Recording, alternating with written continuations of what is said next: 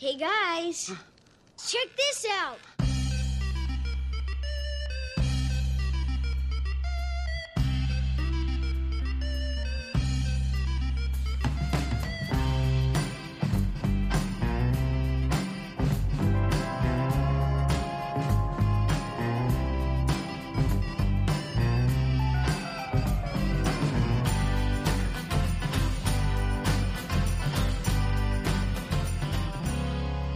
And welcome to Check This Out, a podcast where we take an analytical view of the media that appeals to us as individuals and why. I am El, your host, and with me today is special guest and enemy of the show, Chris. If you would, please introduce yourself and tell us a bit about yourself. Hey, El. Hey, everybody. Uh, thanks for having me on. Um, my name is Chris, as previously mentioned, and enemy of the show. Um, oh God, where to start? Uh, I'm uh, I am a regular sort of Australian-born and bred uh, uh, consumer of media, um, uh, and I've uh, I've known El for oh, I want to say sort of tangentially, uh, probably almost six or seven years now through various online communities. I would have thought it'd be longer than that. I was gonna say ten, but time's a weird, non-constant mess right now. So it could could be six, could be fifteen, Would be like three minutes, who knows? could be three minutes. Um, yeah, uh, uh, I'm not not not much else to talk through. I'm I'm uh, I'm fairly run of the mill, bog standard guy. Yeah, fair enough. And sometimes that's what you need. Exactly, If everyone was special, no one would be special. exactly. I'll I'll stick by that. Now, you're bringing something to the table that you enjoy and are passionate about. Could you talk a little bit about it in your own words? Absolutely. So today, uh, I I'm coming to you. This this welcome to my TED talk. I'm here to explain why um, every Australian uh, born for the last fifty years uh, quintessentially defines the the best and most Australian iconic film as The Castle. And I claim baloney. I think that's hogwash. Uh, I maintain the best Australian film and the, the prototypical Australian film is Crackerjack by uh, Mick Molloy a fantastic tour de force about a middle-aged loser uh, who turns into a patron saint and, and savior of a local bowls club. Which is just a very Australian sentence to begin with. It really is. It's just, it's absolutely beautiful. I think when I originally um, tweeted about this, the conversation we had was um, uh, the reason the castle isn't valid anymore is because it's about land ownership. The reason Crackerjack is is because it's about a drunk who goes bowling. And if you've ever worked in an office job in Australia, you've been a drunk who's gone to a bowls club. Yeah, it's kind of the national identity almost. It, it really is. Uh, cricket's nice, but you've got to wear equipment. Uh, bowls is great because the it's it's easy, it's low effort, and the beer is cheap. Yeah. Well, it's all aimed at like the elderly, so you know you got to get that pension money. Exactly. Uh, cool. So I have my prepared list of questions that are designed to delve a little bit deeper into that enjoyment of yours, if that's all right. Beautiful. Go for it. Question one. Imagine I was someone who has recently been awoken from a coma, or resurrected from being frozen in ice, or even an inanimate object gifted knowledge of modern times and sentience. Essentially, I know what media is, but I've never experienced any. How would you explain Crackerjack without comparing it to something that I wouldn't know? Oh, that's a good question. So up until that last sentence, it's very easy. But I think, uh, geez, it's uh, it's hard to hard to quantify that. Right up until the last sentence of, uh, if if uh, without comparing it to something else, uh, I had an idea. But I think if I were to, to take a single sentence, it'd be, uh, this is a really good example of uh, Australiana at its best. Uh, and the reason I say that it's an underdog story at heart with a mildly irritating main character who's a sarcastic, chain smoking, drinking idiot uh, who, despite all of that, uh, you love and you want to win. Um, it's the perfect low stakes sports epic. So uh, instead of things being, you know, win the thing and uh, and take your team to the the national championship or the international championship or the Olympics. Uh, the the entire uh, sort of stakes of Crackerjack is a few thousand dollars to stop the local bowls club going under, uh, so that Mick Molloy, our uh, our I'm going to say hero in heavy air quotes, uh, can keep his uh, initially can keep his parking spots, uh, but in the end is because he grows to love the club, and that's just what you want to see. It's a it's an idiot who learns to to love a thing and grow some responsibility. Yeah, and to use a, a very well known Australian example of like the underdog, uh, the Steven Bradbury story. A hundred percent. Except Steven Bradbury uh, had to train and and uh, continue to excel, and he had to practice, and he he wanted to get where he was. And again, the the stakes were much higher for him. Um, but it is a very similar situation. It's sort of failing f- failing upwards at its finest. Again, the the quintessential Australian story. Exactly, exactly. The other thing that's that's phenomenal about this movie is um is I mean you know it came out in the early two thousands I believe. I should have had Uh, this. 2002, from There we what. I've seen. I was going to say 2004, so you're you're you're better read than I am. Um, is looking back and watching this through the lens of someone 20 years on and recognizing Australian faces. Fame, uh, uh, it was all filmed in house in, in Victoria, um, which is where it's set. It was all Australian cast members, um, and a lot of them are uh, in in sort of an Australian equivalent of the uh, Happy Madison gang, where all of them are the same faces appearing in different stories.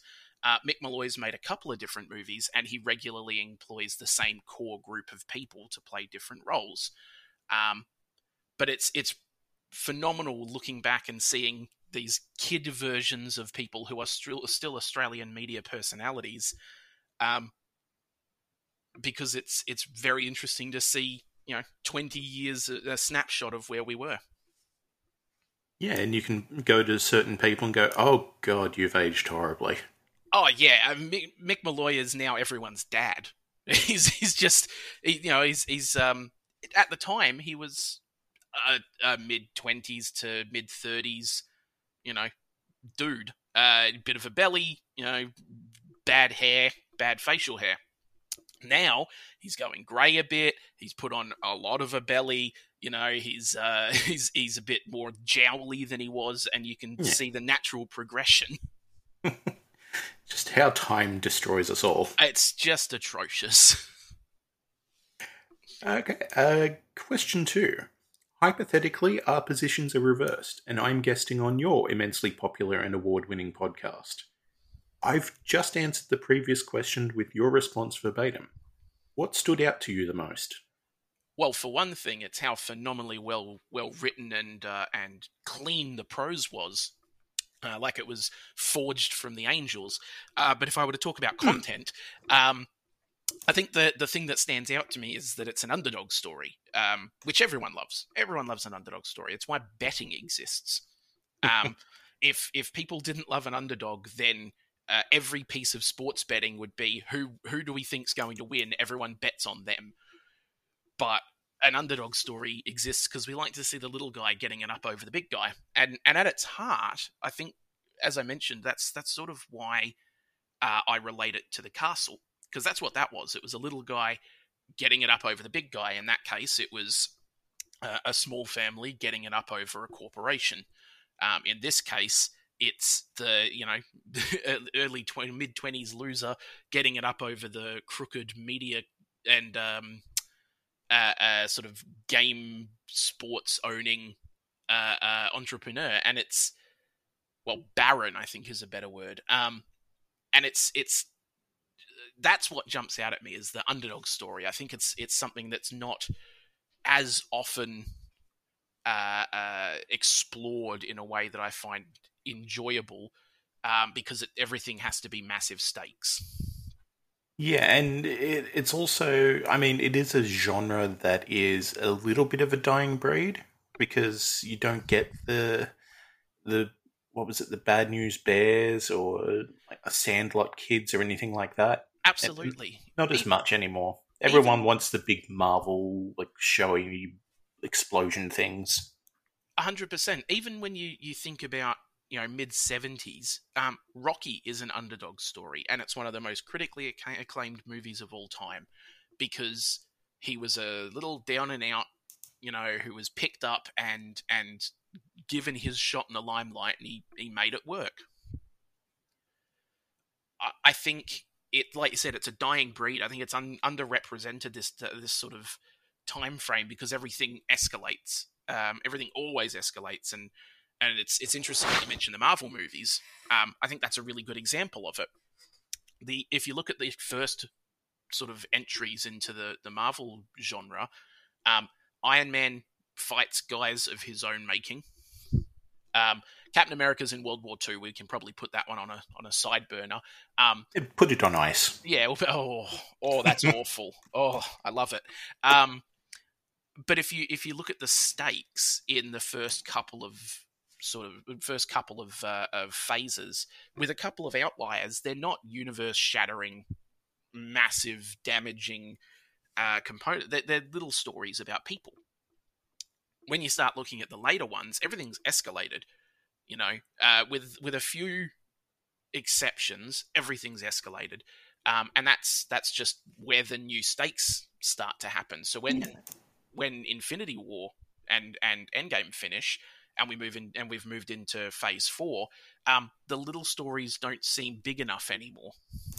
Yeah, you no longer have your friendly neighborhood Spider Man. You have Spider Man who went to space and saved the galaxy. Exactly, and that's a hundred percent, and it's it's why I think they've had to reset with uh, uh sort of actually taking a note here. Um, when are we publishing this, and what do we feel about spoilers?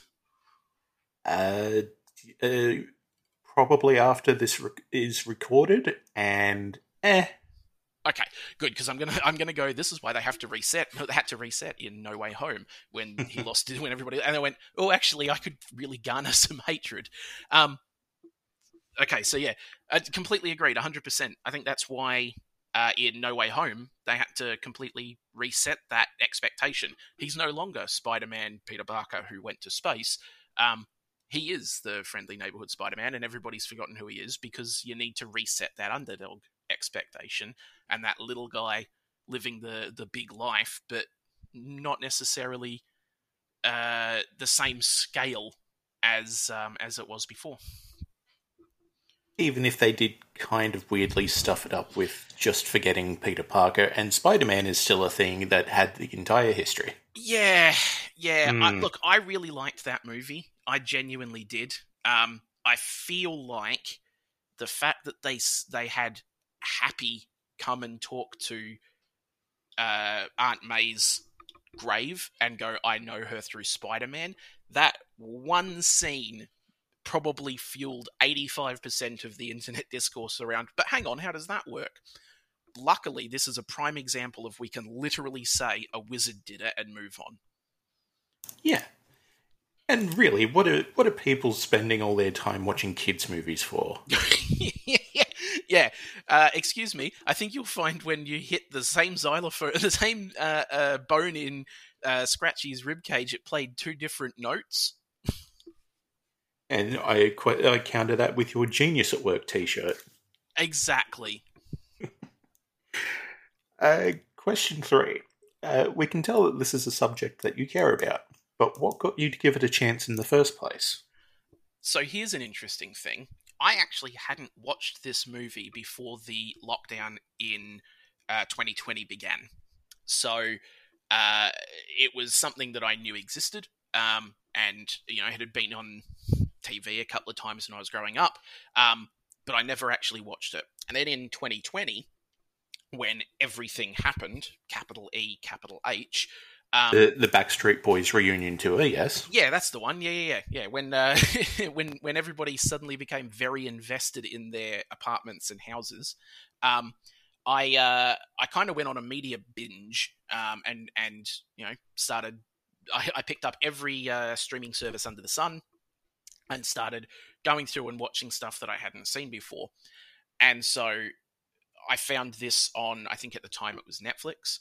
Uh, it is since not on Netflix, uh, but I found it, watched it with a few beers in me, and absolutely loved it. I went, actually, this is really good, and have since watched it. I would probably say twenty or so times. Um, it's it's become one of my staples of uh, light, entertaining, comedic background watching because it's funny and it's easy to watch and it's not massive investment of brain power. Uh, and I'll tell you, if there's one thing I haven't had over the last three years, it's a massive surplus of brain power. I, I think that's just universally applicable. Exactly. It's it's yeah, the the um the great unpleasantness has been really good for sapping the energy out of people. Yeah, although you know, staying home would sounds really good. I wish, I wish. Uh, yeah, see, it's interesting. The um, the first couple of months, I was like, "Oh, this is great! I get to work from home every day." Uh, but I do live in a small two bedroom inner Sydney apartment uh, with my girlfriend and two cats.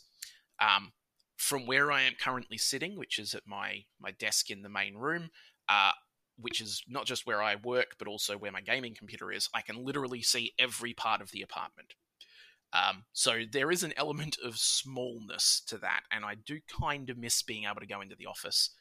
Um, but you know, needs must. Yeah, uh, I mean, as someone who very much did not get the chance to isolate or remain home or do anything like that, uh, you're not missing much. No, I think the, the genuine, genuinely, the only thing I'm missing is the the um, sort of interconnectedness. It's it's something I I actually read this uh, online a little while ago, but um, if there's if there's one unintended side effect of the pandemic that we've all realized, um, it's determining exactly how much of an introvert you actually are. Because uh, I used to think absolutely an introvert, but actually I think I'm I'm sort of an intrextrovert.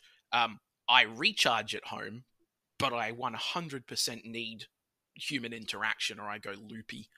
Um, and work used to fulfill that sort of passively.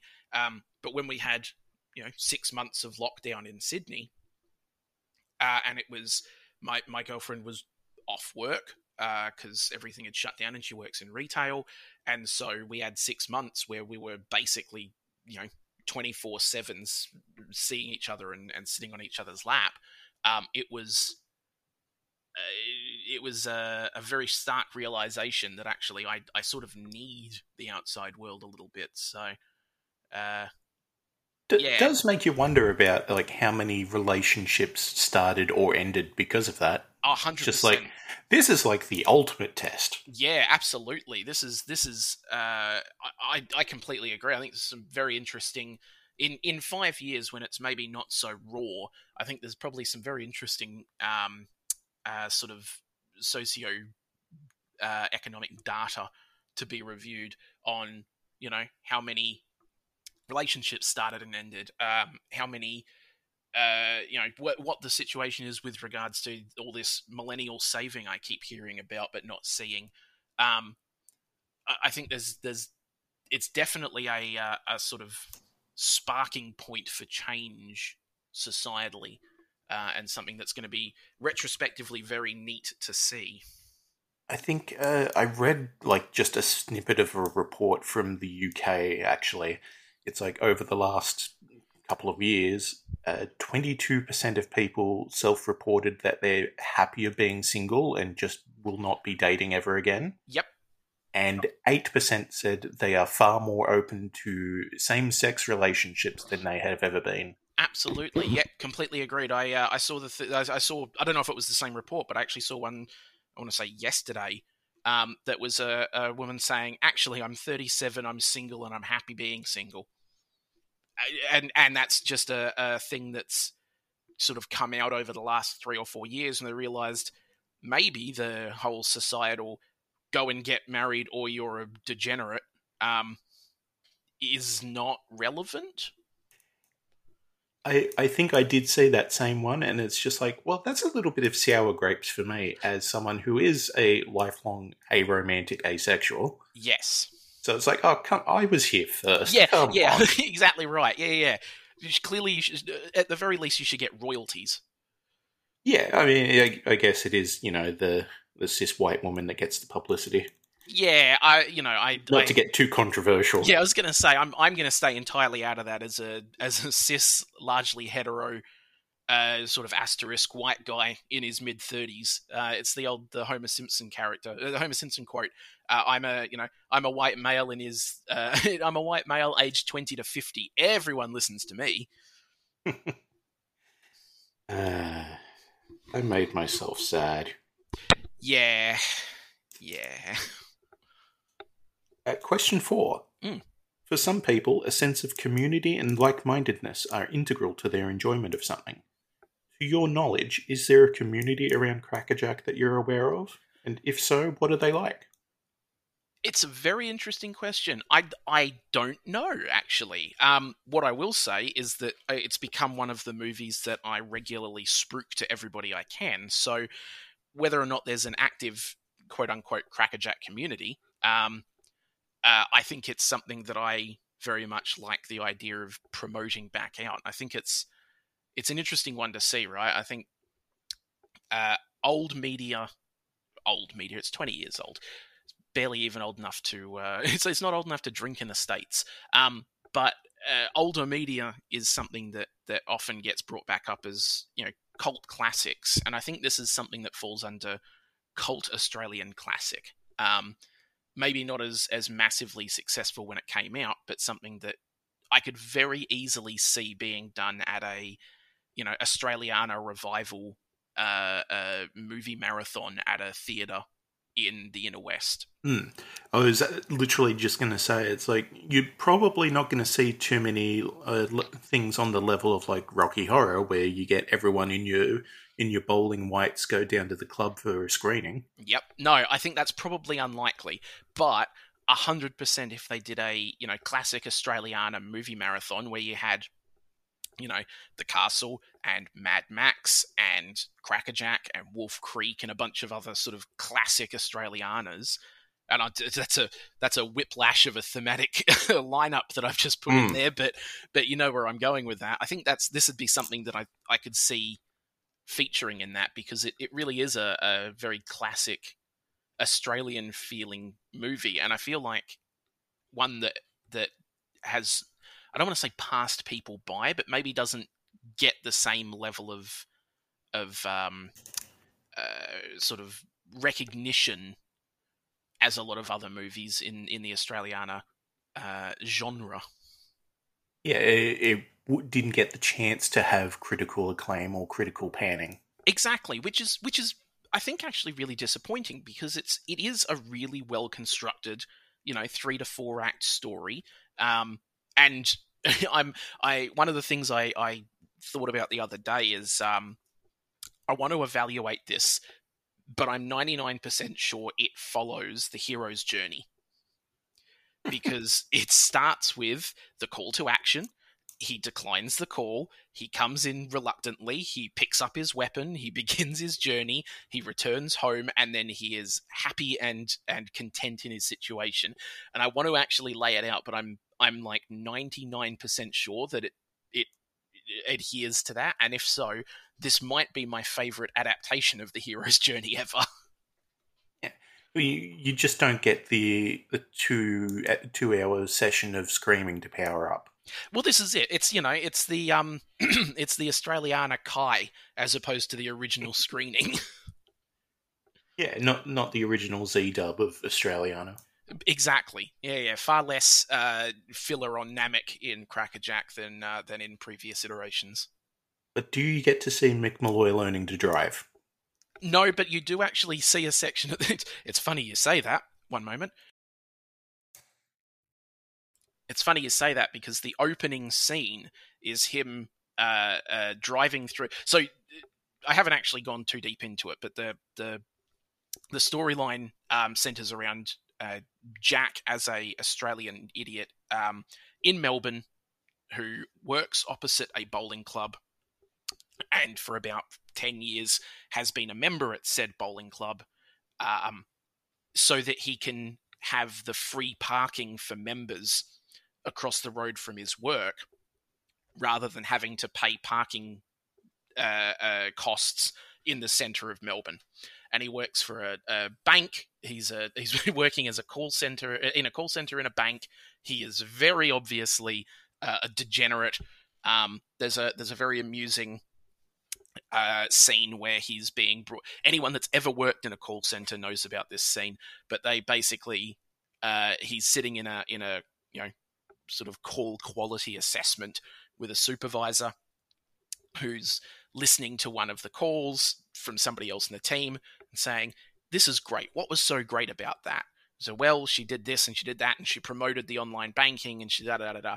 So I'm going to give this a 84.17%. Clap, clap, clap, clap, clap, clap, clap. And it's just, it's ingrained in every person that's ever worked in a call center's soul when they see that.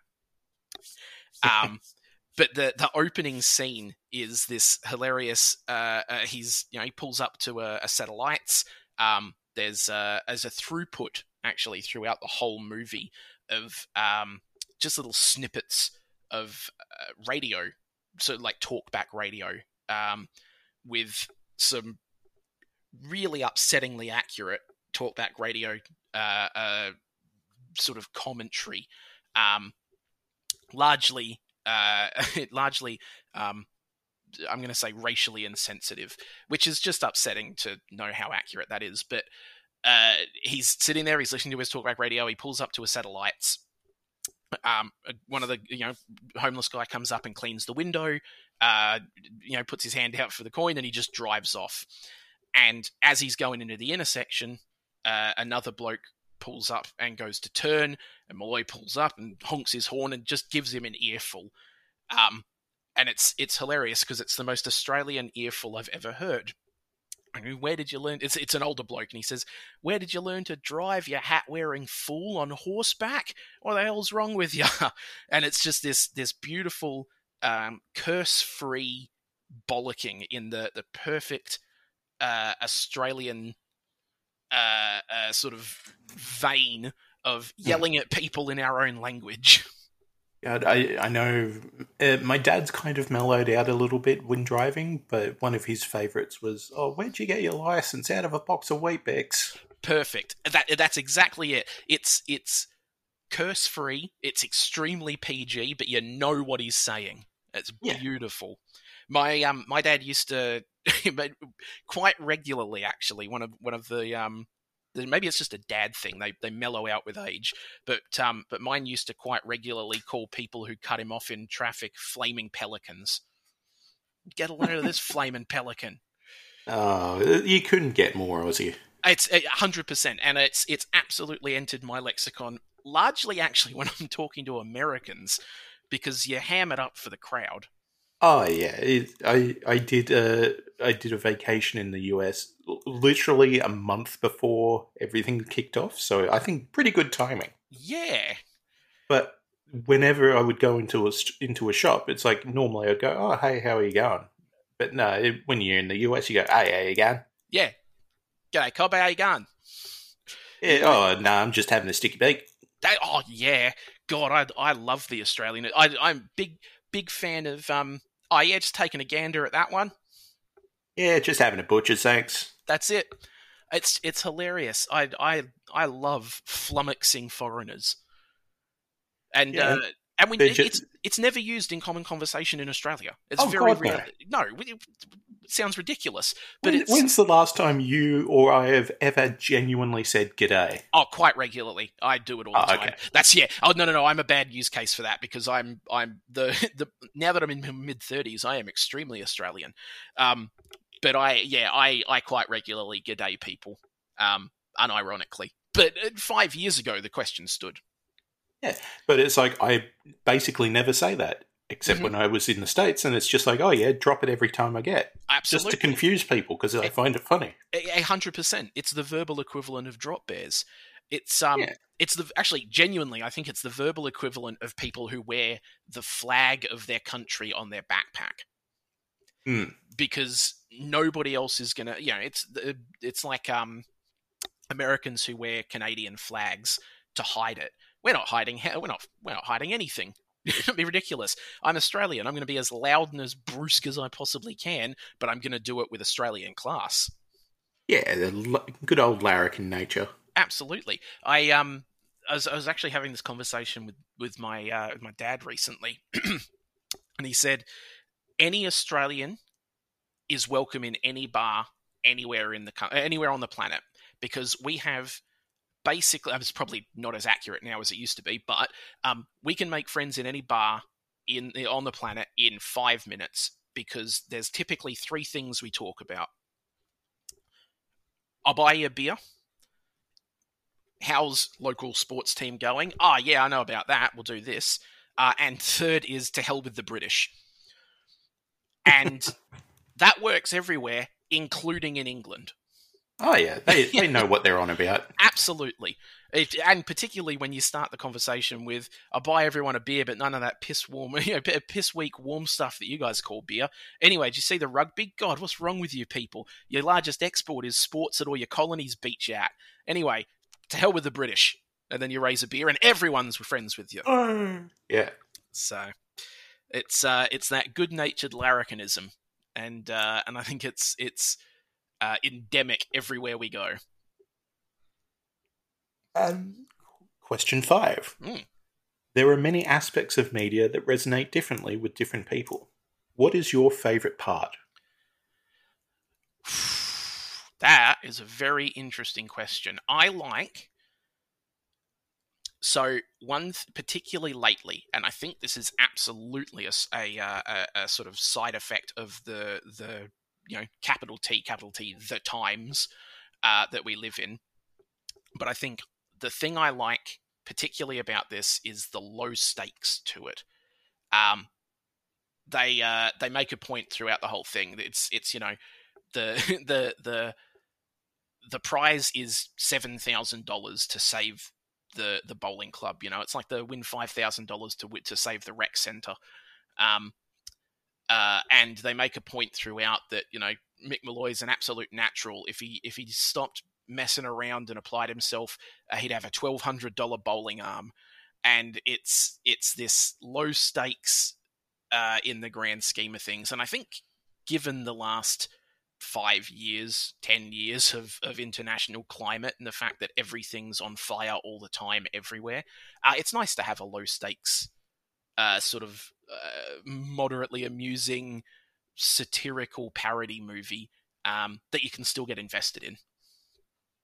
Yeah, it's like each one of these fingers is insured for fifty dollars. Exactly, hundred percent. He's you know he's he's the he's an absolute natural. If he wanted to, he could go and become the the Don Bradman of bowls. Um, and he's got a twelve hundred dollar bowling arm. It's it's absolutely great. It's this. Uh, it's important to the people involved, but it's so low stakes in the grand scheme of things. Uh, and I, I like that. I think it's it's um like I said before, it's nice to not have apocalyptic world-ending, uh, uh, you know, um, uh, terror every time you watch a movie. Um, or or even like using the the sports genre as the example. It's like not everything has to be you win the Super Bowl or your mother dies of like a broken heart or something. Exactly. I, I, I mentioned Rocky before. He was battling for the World Heavyweight Championship. Not everything has to be for the World Heavyweight Championship. And it, it's actually a good example. I, I, they never made a sequel to this, but if they did, it's a perfect example of how that limits you because Rocky, number one, World Championship. Number two, the same World Championship, the same deviled egg.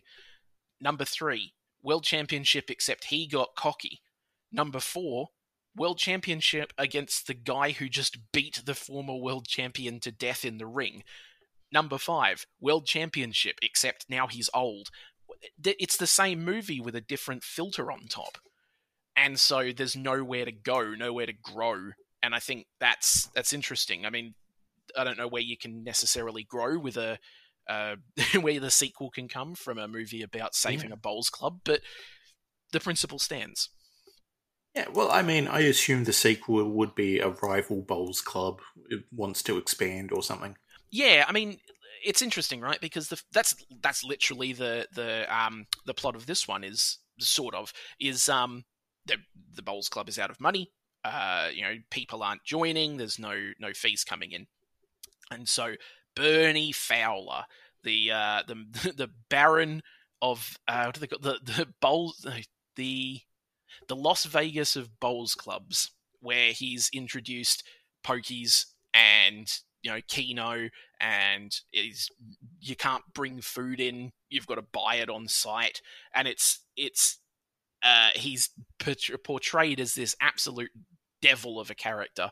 Um is trying to swoop in and buy Cityside which is the the club that they're saving um by a buying it out and b renovating it and putting in 500 pokies and they hate it. They don't want they don't want pokies. It's it's very antithetical, which is which is very amusing because it's such an Australian thing. Is the the war on pokies? Um, uh, so it's that's that's another very hilarious hook in the tail there, uh, and probably doesn't mean anything outside of Australia, which I think is is very amusing to me. I, I was going to say, for the international listeners, uh, pokies are the poker slot machines. Correct. They're basically the walls of them that you see in every uh, shot when you go to the Bellagio in in Vegas, and they, you walk through, and there's hundreds of these things in banks of five with with you know older people sitting there slotting coins in one after the other after the other. Uh, they're Skinner boxes, um, and as as Bernie Fowler makes the point of saying, um, they're absolutely rigged so that they can't win. Uh, you know, he says they they turn over fifty thousand dollars a year per machine because they're absolutely programmed that you can't win. Nobody can win. It's like shooting fish in a barrel. And I think that's hilarious and very on the nose because that's absolutely mimicking the conversation that's going on that's been going on in Australia for 15 years. Yeah. It's um you know in in Western Australia they have maintained the only place that you are allowed poker machines is in the casino. Burswood Casino, Crown Casino now, is the only place in Australia and I, in, in Western Australia, and I think possibly one casino up towards Broome, which for the outside of Australians uh, is the other end of the the state. Um, it's like having one in Florida and one in New York. The Um, distance is probably about accurate, so yeah. yeah, I had to. I had to think. For I was going to say, you know, New York and Canada, but even that's not far. It's one on the, the very south and one on the very north of the continent. And Um, don't get it don't get us started about Texas. It's been measured. Western yeah, I- Australia is bigger. Absolutely, you can fit Texas three times in WA. It's um everything's bigger in Texas except Texas, which isn't big enough for Western Australia. Pew pew pew. Um, I, I know that um, there was a bit of a fervour about um, the South Sydney Leagues Club getting rid of all the pokies. it's like, absolutely. well, why would you do that? That's your revenue. And Mhm. then it's just like, well, no, because it's bad. Yeah. Yep, it's it's interesting. Um, one of the things I've I've noted about in a sort of in a in a West Sydney at the moment, um, having lived here for seven years now, basically every pub has a VIP room, which is your smoking and pokies. Um, and one of the things that's happening in the last couple of years, uh, which is which is great, honestly, is um, a whole bunch of pubs that are getting renovated are getting rid of the pokies. They're they're stripping them away. Um, don't need it anymore. There's one near my place that uh, has recently been re-renovated, um, and they got rid of the pokies and turned that whole thing into a kids' room, so like a, a playroom and creche for families that want to bring kids to the pub for lunch and whatnot, and then someone goes and takes the kids in there, and and you know everybody else can can stay out and have a few beers. I think that's fantastic. Yeah, you have your your bistro section, and then you have your actual bar.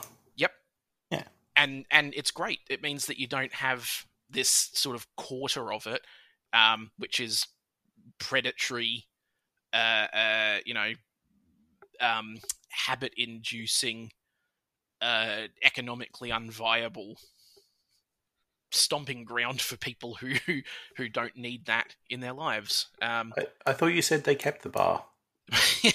now, now let's not let's not be un-Australian. The bar is an important part. Uh, question six. Following on from the previous question, Mhm. what do you think would appeal most about Crackerjack to the general public? Uh, it is a perfect Australian snapshot um, that I have already used to introduce to to people outside of Australia what Australian filmmaking does. So, even though it was made 20 years ago, this is a terrifying sentence to say out loud, but even though it was 20 years ago, it's Ugh. extremely applicable to right now and it's it's a time capsule. Um, you know, there's uh, early 2002 was recent enough that it's not, you know, analog TVs and uh, uh, and you know um, landlines only, um, but it's far enough away that nobody has a you know smartphone, for example. Um, but that doesn't really date it because it doesn't come up, and it's it's great. It's a little snapshot of uh, uh, sort of Australian culture. Um, there's the, the the repeated jokes about they um so they're they're at the bar in the bowls club and uh, and he goes off to go get his uh, his beers at, at drinks and he comes back and he goes this is incredible boys. Genuine 1972 prices. And he's got his four little schooners of beer and it cost him a $20 note. And it's great. It's this perfect little australia. And then they they snap away and they do the the sort of time jump of coming back after the the tea break. Um, and there's eight empty beers and an ashtray full of stubbed out cigarettes and they're doing the sandwiches and the pavlovas and the whole it's it's beautiful it's this little snapshot of australiana and i think that's the thing that appeals most to me is you don't get that anywhere else um, most I, I say this 100% knowing that it's not accurate but I would say, well, it's accurate ish. I would say a very, very large amount of consumed media is Americanized. It's oh, absolutely. In, it's in homogenous town USA. But that's why basically every country that I am aware of has a thing. It's like, no, we need a required amount of homegrown content. Absolutely. Yep. The the um, it's. I mean, this is this is the one I go, but the Canadian content, right? The the X percentage of your content has to be made in in Canada, and this this is a really good one actually. Crackerjack. I'm just going to double check it, but I'm 99% sure was 100% Australian. It was purely made. Uh, it was filmed. It was all the the video effects and all the songs are Australian. It's it's fantastic. Um, so I think it's it's something that is important um, that we that we have our own you know cultural uh, voice, um, and it's a little disappointing that it's that it's largely gone away. Yeah. Um, question seven. Say that I do end up enjoying this because of your excellent recommendation. What would be your number one follow up? Doesn't necessarily have to be a sequel or anything, but Oh. where would I turn if I wanted more of the same? Geez, that's an interesting one. Um, I'm going to cop out on this. I'm going to take the cheap answer. There's another Mick Molloy movie that I've recently watched called, I believe it's Bad Eggs. I'm just going to double check that. But uh, came out, yeah, came out in 2003, a year later, starring a large number of the same star, same people, and it's a comedic parody cop drama. Um, so it's uh, two cops who are, uh, you know, you know, this is early 2003, so this take this with a grain of salt, considering uh, current climate. Um, but two good cops in a bad precinct. Um, but basically, they are the uh, th- but they're they're parrying it up quite well because they're the two cops that were put in the zero tolerance unit, um, armed to the teeth, special investigative and and you know uh, uh, special um, detainment powers, but they play it very clearly as a this is a bad idea. Mm. Um, and they they uncover a web of corruption in the in the uh, uh, sort of mayorship and police department and and uh, and local government. Um, and it's also the other thing I would say about it that's very much worth um, worth recommending. Uh, starring role for uh, uh, a bunch of, of very excellent uh, Australian actors, not least of which is Shaun Micallef, who is an absolute national treasure.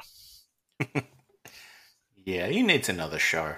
He does. he's um, mad. Mad as hell is is good, um, and is is very much uh, a, a, good laugh. But he, um, I think he needs a, a another thing that isn't just news parody.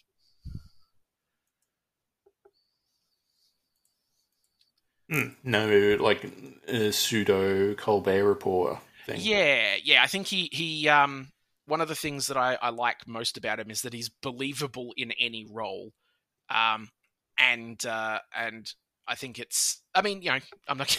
I'm not going to tell him he needs to go and do it because who the hell am I? And he can. he's a grown man. He can do what he wants. But I think it's um, uh, it's an untapped area of uh, of of potential to have him doing pseudo realistic news parody as opposed to a once a week Australian news drama. There was the one that he was in uh, a few years ago. I'm trying to remember what it was. Uh, one moment. Uh, where was it? So, talking about your generation was very amusing. That was the Australian um, sort of news game show. Um,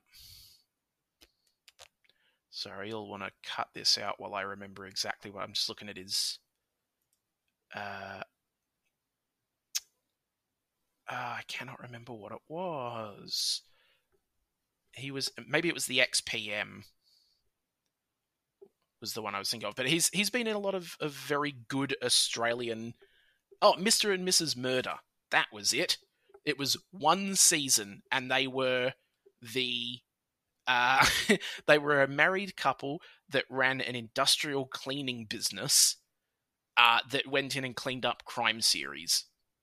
Uh, sorry, crime scenes. Went in and cleaned up crime scenes, um, and as a result, became amateur crime fighting super sleuths. It was a very amusing show that sadly only got a, a single season, um, but I think it was a very good uh, use of his talents because he was able to be funny and in character and dry and sarcastic. So that just, for some reason, reminded me of Let the Blood Run Free. I'm not familiar. Oh boy, are you one of today's lucky 10,000? I believe I am. Uh, so, Let the Blood Run Free was a medical comedy drama series right. that was evolved out of an improv stage show. Okay. Every like every episode of it was improvised basically in the week before filming. Oh, fantastic. They had at the end of every episode a phone poll that you could vote to see what would happen. Okay. They had just a, a weirdly. It is so bizarrely Australian. I am surprised it hadn't come up for you. I will absolutely. This is going to be one of those things that I absolutely try and track down somewhere. It, it is all available on YouTube because Perfect. DVDs are out of print. Oh, 100%. And it, if I'm looking at it correctly, it was from 1990 to 94. So uh, probably in Creative Commons at this point. So. Yeah, but it's just like, okay, the writers have no idea what the fans are going to vote for, so we have to wait for the results to come in before we look at the script. Fantastic. Yep, putting that on the list. Uh, oh, it's it's so very good. Excellent. Oh yeah, here we go. Twenty six from uh, Rush Cutter uh, Rush Cutter Entertainment. Mm-hmm. Uh, Twenty six episodes uh, in a playlist right there for my consumption. Beautiful. Put this on the watch later list. You you will notice some very well known Australian comedy talents. Excellent. That's what I like to see. Uh, question eight Uh, sometimes our engagement with a piece of media comes from a position of relativity. Did you have a character that you related to, and what drew you to them? Yes, uh, two of them actually. So, uh, Jack Simpson, the main character played by Mick Molloy, uh, is every single office job worker in their early 20s. I basically saw a slightly curlier and longer mulleted hair version of myself. Um, you know, lives in a in a house with his mates, uh, drinks too much, uh, you know, is is a bit of a dickhead. Uh, excuse the French. Um, absolutely clear cut every man Australian. The other one um, is his, uh, I guess, sort of uh, his offsider is a main character, which is uh, Stan Coombs, who is played by the late Bill Hunter, um, who is everyone's dad and granddad. He's the the sort of um, father figure. He's the captain of the bowls team. He's the straight shooter, no nonsense guy. Um, very specifically, uh, he did. He, he asks, uh, so they're they're doing their catch up at their first game, and Stan's doing the conversation and small talk. And he says, "What what about you, Stan? What did you do?" He said, uh, 20 years in the Navy." So my dad spent 20 years in the Navy, and at that point, Stan Coombs became my dad. it's it's um it's astonishing uh, the uh, I guess uh, the the symbolism uh, that you get. He uh, you know they they do a homebrew night where he comes around and they they mess about in the in the apartment getting drunk and, and having a having a laugh. And then the next day he's uh, Stan's right as rain.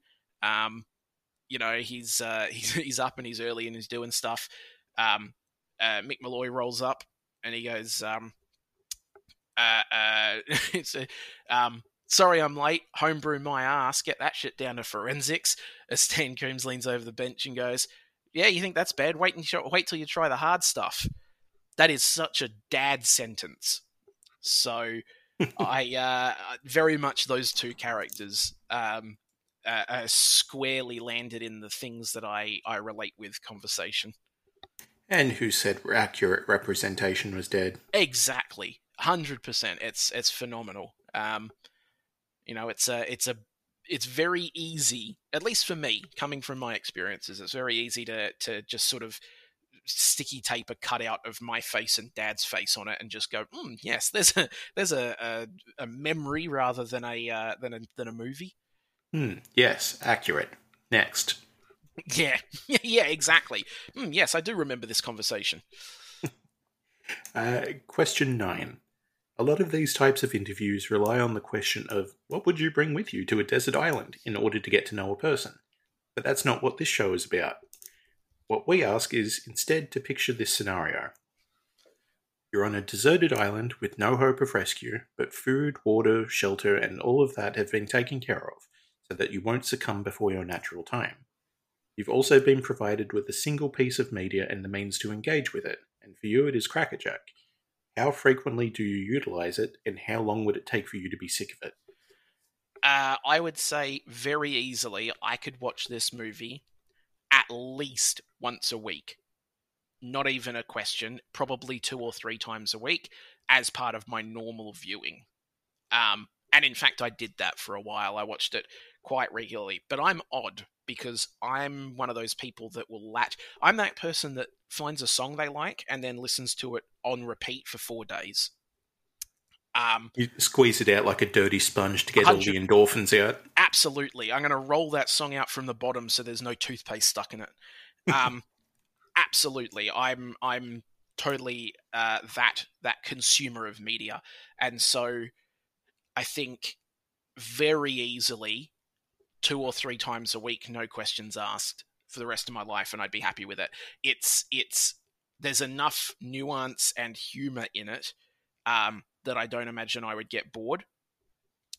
Um, and even if I did, uh, uh, I think the highlights are there enough. You know, there's the um, it's a sports movie, so there's there's natural endorphins in the when things go right moment.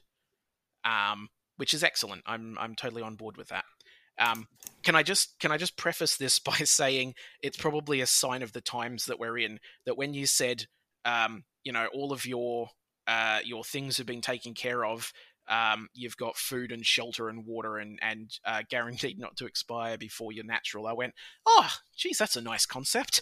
Oh, the luxury. Yeah, good grief, what did I do to deserve this? This is fantastic. One Powerball, eh? Yeah. Well, your own private island and all. Oh. Exactly. Yeah, your own private island. You don't have to. Uh, you don't have to consider uh, uh, politics or uh, the great unpleasantness. It's fantastic. I'm all over it. Yeah. Uh, but that is all the questions I had, so thank you for indulging me. Absolutely happy to do it. The more people I can introduce to this gem, the better. So hopefully that's given people a little bit of a deeper insight into your perspective. Uh, yeah, as as much as uh, as much as that's safe. Yeah. So before I ruin, ruin the show by talking for myself for a while, it's time for everyone's favourite part a word from the sponsors. Thank you, sponsors. They're truly one of your best ad reads yet, I'd say. I'm I'm as much a fan of capitalism as anybody, and sponsors are an important part. Except don't support the army or the casinos. Absolutely. Uh, now, I do have a follow up review from last episode's enemy of the show and self proclaimed stamina potion enthusiast, uh, Red, and his recommendation of Gloomhaven. Is this something that you're familiar with? In passing, um, I am familiar with the the concept, and it's all over my Twitter feed all the time, but um, not something I've had a chance to experience myself. So, uh, Gloomhaven is kind of a board game version D and D type game. So you do have your set uh, characters and roles, and you run through like story campaigns, but it is all tactically turn based um, grid movement combat. Awesome. Uh, so legacy elements to it. Uh, yes, very much so. You do like you make permanent changes to the game as you progress. that is incredibly tempting. Um, something that my uh, my my friend group and I do quite regularly is, uh, well, not as regularly now as we used to, but we've we've played through each of the um, first couple of seasons of Pandemic Legacy. We've played Risk Legacy and Betrayal at Hill uh, at House on the Hill Legacy. Um, Gloomhaven very much, I think, now on the list of things to to add to that pile.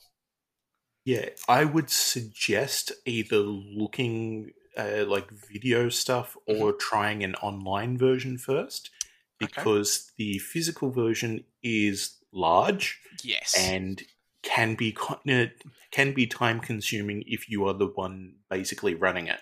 it's also uh, with a um, with a very brief look, um, not for the faint of wallet.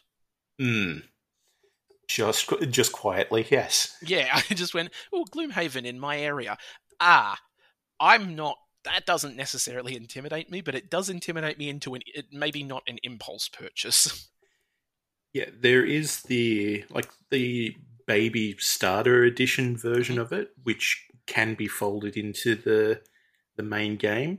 Gotcha. I think it's the Jaws of the Lion, Okay. Something like that. Uh, so the classes are a little bit more limited. Uh, everything's Oh yeah. designed to be you learn as you go, rather than throw you right in the deep end. Just looking at that now, actually, and it's it's um, uh, so it's aimed at a more casual audience to get people into the gameplay more quickly, and it is about a quarter of the price, so that's nice Yes. as well. But it is a, a physically large space requirement that I am aware of. So, depending on your situation, it might be easier to find an online version or Yeah. even a tabletop simulator Mhm. and run it that way. But it is it is quite easily a, a game that you can run for two to six players. I think is the maximum Perfect. before it starts getting unwieldy. And the. The game automatically adjusts itself difficulty wise for how many people you scale up and scale down. Exactly. Excellent. Yep, you've sold me. That is 100% on the list now. This is great. I've, I've gone into this as a conversation and I've come out with a new TV show and a new board game to, to experience. That's phenomenal. I'm all over it. Yeah, this is what it's for. We we give recommendations in the conversation. Would you say that it's time for me to check this out? Hey, he said the thing. The thing, They point at the sign, they love that. See, they love it when they point at the sign. but I, I would honestly give Gloomhaven a four out of five. Nice. Um, it can be a little bit where it sometimes it feels too much to go through multiple scenarios, Sure. and that is when you're doing an online version where it's automatically all done for you to set up. So it's sort of a day investment. Yeah, or it's like you you book a, a time of the week. It's like, yep, Yep. cool, it's Gloomhaven time. Set Gotcha. aside your next couple of hours. Right. So, oh, that's very doable and I think absolutely on the list. Yeah. So before we wrap up this, the final ever episode of Check This Out for this recording session, and thirteenth time that I've made that joke, could you please tell the audience where they might find you online, and if you have anything to advertise? Uh, nothing to advertise other than go check out Crackerjack. I'm not getting royalties, but I still think it's worth a look. Um, online, you'll probably see me in chat and commenting on uh, on a number of different YouTube and Twitchy type arrangements. Um, but to be perfectly honest, I don't have a massive outbound, uh, outward facing online presence anymore. Um, I'm more of a lurker than a Mm. than a poster. Um, but if you recognize me loudly talking from the other side of the pub, I'll always have a free pint if you're uh, if you're willing to talk to you know a now internet famous uh, uh, podcaster. And on that note, I've been Al, I've been Chris. and this has been Check This Out, a podcast of media positivity. And remember, measure once, shame on me. Measure twice, shame on you.